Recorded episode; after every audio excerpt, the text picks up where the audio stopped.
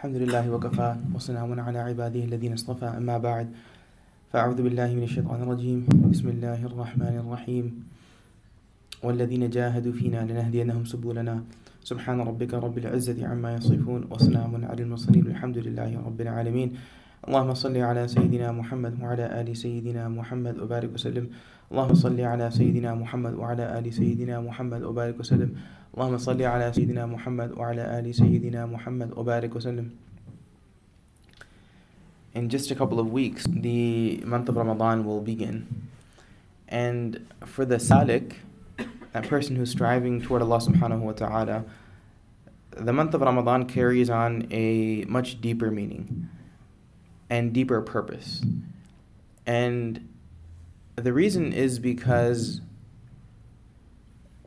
those things that are spiritually necessary for the progression of a believer, they become legally mandated during the month of Ramadan.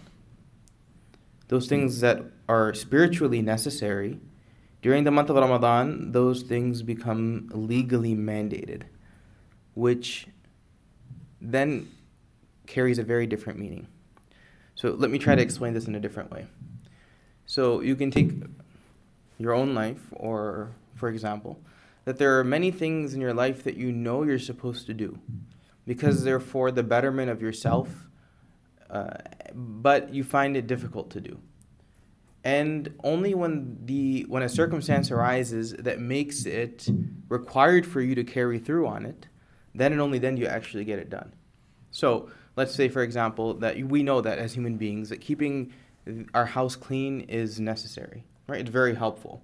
That every single, I mean, anything, anytime something falls on the ground, you want to pick it up. Whenever there's a mess, you want to clean it up quickly, because if you let it accumulate, then clutter builds, and then uh, it becomes overwhelming. So you, in general, it's difficult to upkeep the home, although it's necessary and beneficial for the mind, it's beneficial for the body. It's just a healthier way to live. Yet human beings still f- struggle to keep their home clean. So let's say that this is your situation, and then you get a phone call from a relative who says, "Hey, listen, I'm, uh, I'm act- I just left. I'm driving from, you know, I'm driving from Chicago, and I'm coming to your house. I'll be there in about six hours. Sorry, I didn't give you any notice." So what happens? Then you start scrubbing the house clean, spotless. You'll vacuum. You'll, you know, you'll vacuum the carpet. You'll get make sure the dishes are taken care of. You'll make sure all the clothes are picked up off the floor. You'll make sure things are stowed away where they need to be stowed away. You'll make sure the, you know, things are in their closets uh, as needed. Uh, you'll you'll make sure that it's sparkling clean. You'll make sure it smells good. Right? You were supposed to kind of do this anyway, some sort of maintenance on a daily basis, but it's just difficult because of usually laziness. But now a situation or a circumstance arose that essentially made it mandatory or required for you to keep the house clean. So it's not, it was an opportunity. In fact, some people, in order to maintain the cleanliness of their home, they will invite people to their house every two weeks, or they'll have a party in their home every two weeks or every four weeks. Why? Because they know that at least I'll maintain my house every two to four weeks. I can't keep it up on my own unless I have some, you know, strong reason to do so. It's just not going to happen. So they'll purposely invite people to their house and know that, hey, listen, it's Sunday night, they're coming. We got to make sure the house is clean. And no matter what, you know, you may you may even procrastinate until Sunday four o'clock, and then everyone's on it. The whole house is everyone at the house is cleaning up the place, and this is the way to sort of upkeep it. So in this situation, what you knew was beneficial for you, which was cleanliness of the home, it was a necessary. Um, it, it was it was necessary. It, it was only it only happened once it became required, once a circumstance arose that made it required. There's many examples of this, right? You know, maybe there's an example where uh, you have to study for an exam. Now you know that you need to get a B on the exam in order to pass. You're kind of taking it easy. And now all of a sudden the professor says that, look, if you if you if you can score, you know, a ninety-five percent or higher on this exam, then I will write you a letter of recommendation, or I'll let you honor the class. Now everything's changed. You wouldn't have otherwise like decided to pursue this, but now all of a sudden you're going to pursue it. You know, you can apply this to your car. Uh, you know, many of us don't do a good job of keeping our car clean, right? But then the minute someone says, "Hey, I, can I get a ride?" and they're like, oh, and you're like, oh yeah, just give me one minute, and you run to your car and you clean it as much as possible. It finally gets clean. So in general, it's difficult, mainly because of our own laziness, to do things that are good. But when it becomes required because of some circumstance, then the job actually gets done. Then the job actually gets done. So now we apply this to Ramadan as well. So if you look for the salik, there are many things that are spiritually necessary, but that Allah subhanahu wa ta'ala does not require us to do throughout the year. Many things, right? Qiyamul Layl. It's not required, but it's spiritually it's required or necessary, but legally it's not required. You have to pray your five salahs, that's it. Your fard salah. Recit- recitation of the Quran. It's not required for you to recite the Quran every day from a legal standpoint. From a spiritual standpoint, it's essentially a requirement. It's necessary. You don't have to fast, you know, at all. You don't have to fast at all outside the month of Ramadan, period. Spiritually, it's very necessary to have some sort of routine of fasting. But it's difficult to do these things outside the month of Ramadan, even though they're spiritually necessary. So as much for the people that are progressing upon this path of suluk, that are trying to become closer to Allah, we realize, we appreciate that there are so many things that we should be doing that are spiritually necessary for us, yet we struggle to do so. You know, the Prophet ﷺ, uh, we talked about fasting, the Prophet ﷺ would fast throughout the year. For the salik, it's part of our, it should be part of our routine as well. It isn't that we just fast in Ramadan. There's Mondays and Thursdays. There's the, uh, the the white days of the month, thirteenth, fourteenth, and fifteenth. Spiritually, it's important to to to at least implement this to some degree, right? Qiyamul Layl, praying, standing up in prayer in the nighttime, whether it be at the Hajj time or whether it be some other time.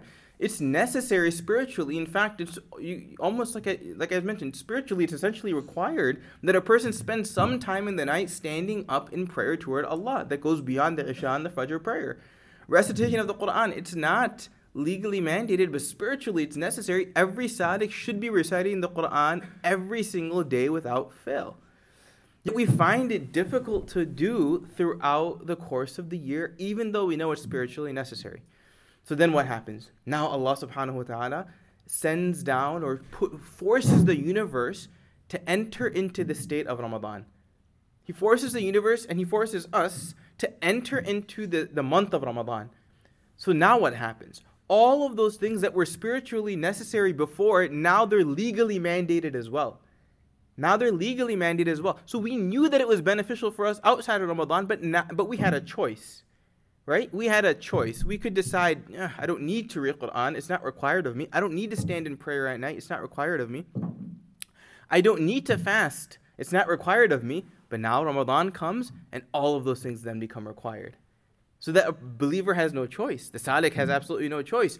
Fasting is, is, is tremendously beneficial. Right? So let's put it this way. Throughout, we have a nafs. And that nafs wants to do whatever it wants to do. It wants to eat, it wants to sleep when it wants, it hates, it doesn't want to pray, it wants to engage in sin, it wants to do all of these things. And for eleven months, you're given the choice, should you suppress the nafs through fasting, Quran, Salah, or should you just let it go? And the vast majority of people, the vast majority of believers will let the nafs do whatever it wants because they don't, they have a choice. And when you leave a human being with choice, or when you leave the nafs with a choice, it will usually make the decision that's in its best interest. Until you change the, the playing field, and now it's required.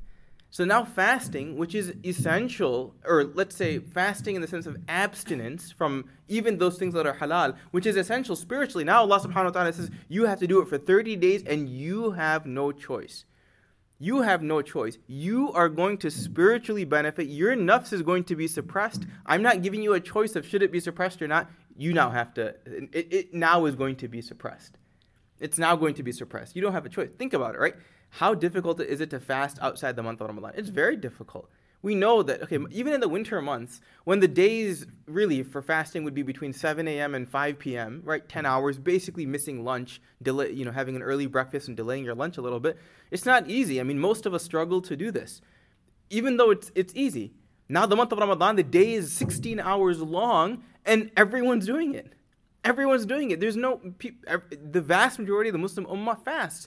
You know, for every one person that prays their salah, five Muslims fast, right? If you go to your workplace, you know, you don't even know some people are Muslim. And then Ramadan comes, and somehow they're just, they're fasting. It's like, why? I did not know you cared about deen. I didn't know you were a Muslim. Forget about cared about deen. But for some reason or another, they, the fasting has been so ingrained within the ummah that even those people that don't practice deen at all, fasting, they'll fast sixteen, fifteen-hour days, and they'll sacrifice, meaning their nafs is being suppressed. And so for the salik, the same thing. So Allah subhanahu wa ta'ala makes it now required. Kutiba alaykum as-siyam, the fasting that was optional for you before, now, as of the second year Hijri, kutiba alaykum as-siyam, it's now been required of you, so your nafs will now be suppressed. Whether you like it or not, you will spiritually rectify yourself.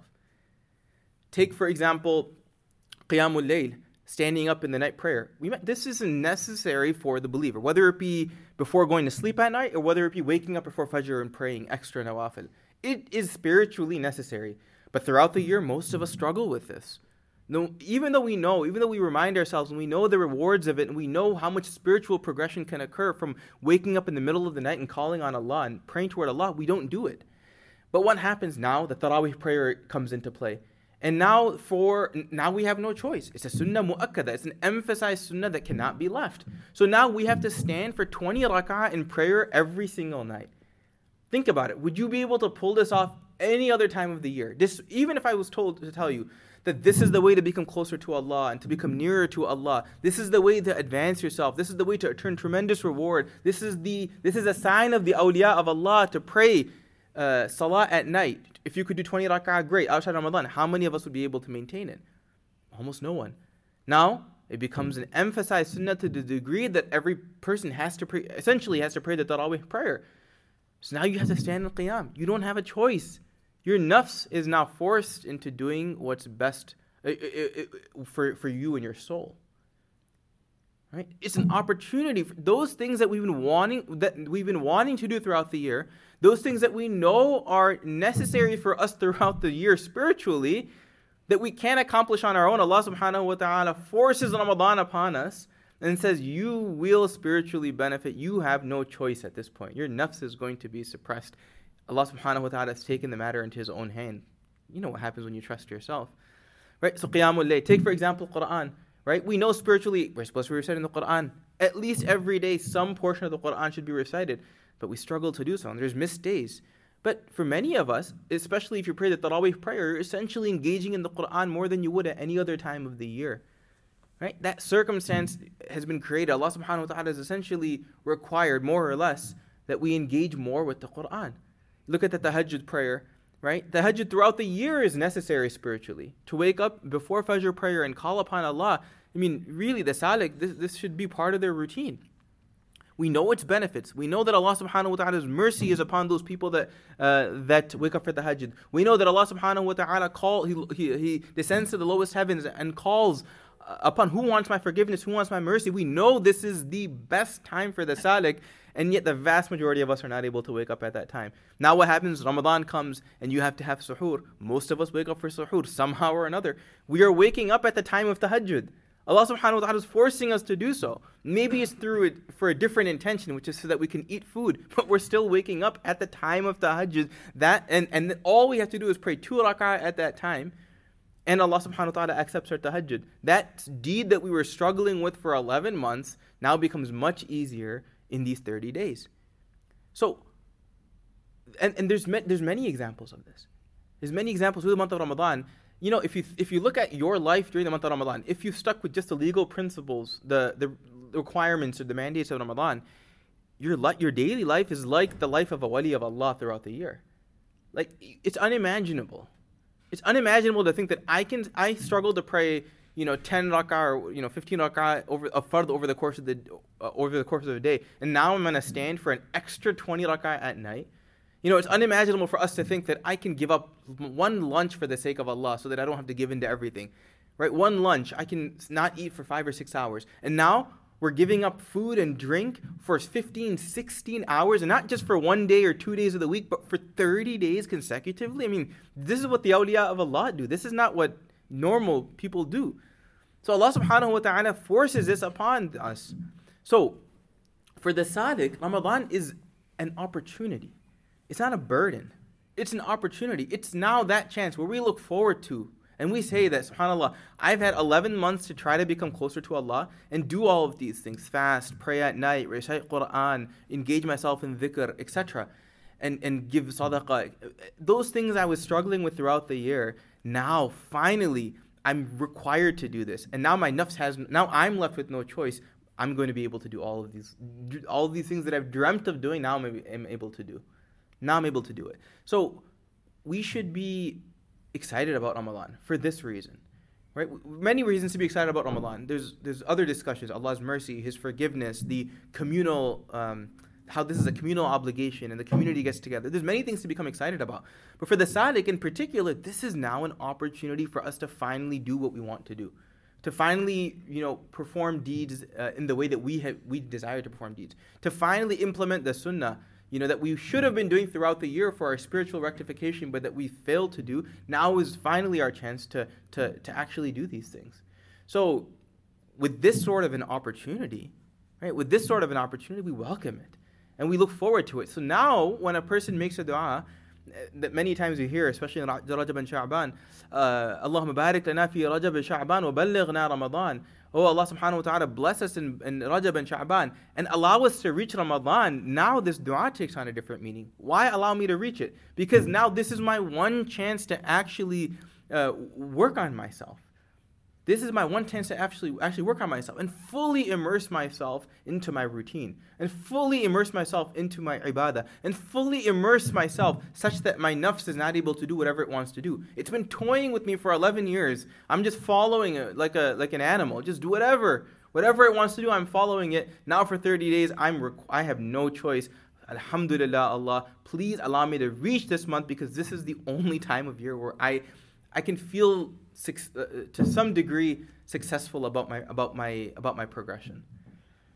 This is what Ramadan is. Right? This is what Ramadan is. This is why the, the, the people of Suduk, they really look forward to Ramadan. They're thinking about it in advance.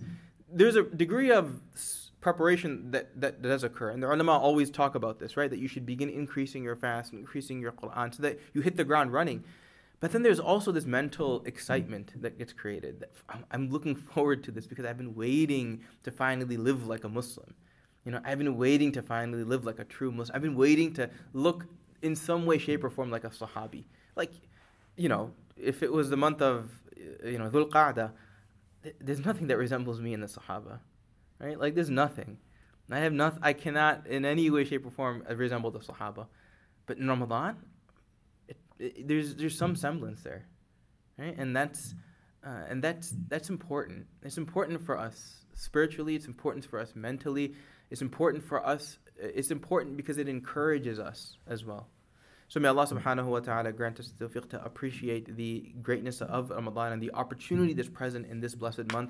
May Allah subhanahu wa ta'ala uh, allow us to achieve the goals that we have set forth uh, during this month. And may Allah subhanahu wa ta'ala allow us to Uh, uh, carry through on whatever actions we've we've attached ourselves to during the month of Ramadan, even outside of the month. وآخر دعوانا أن الحمد لله رب العالمين.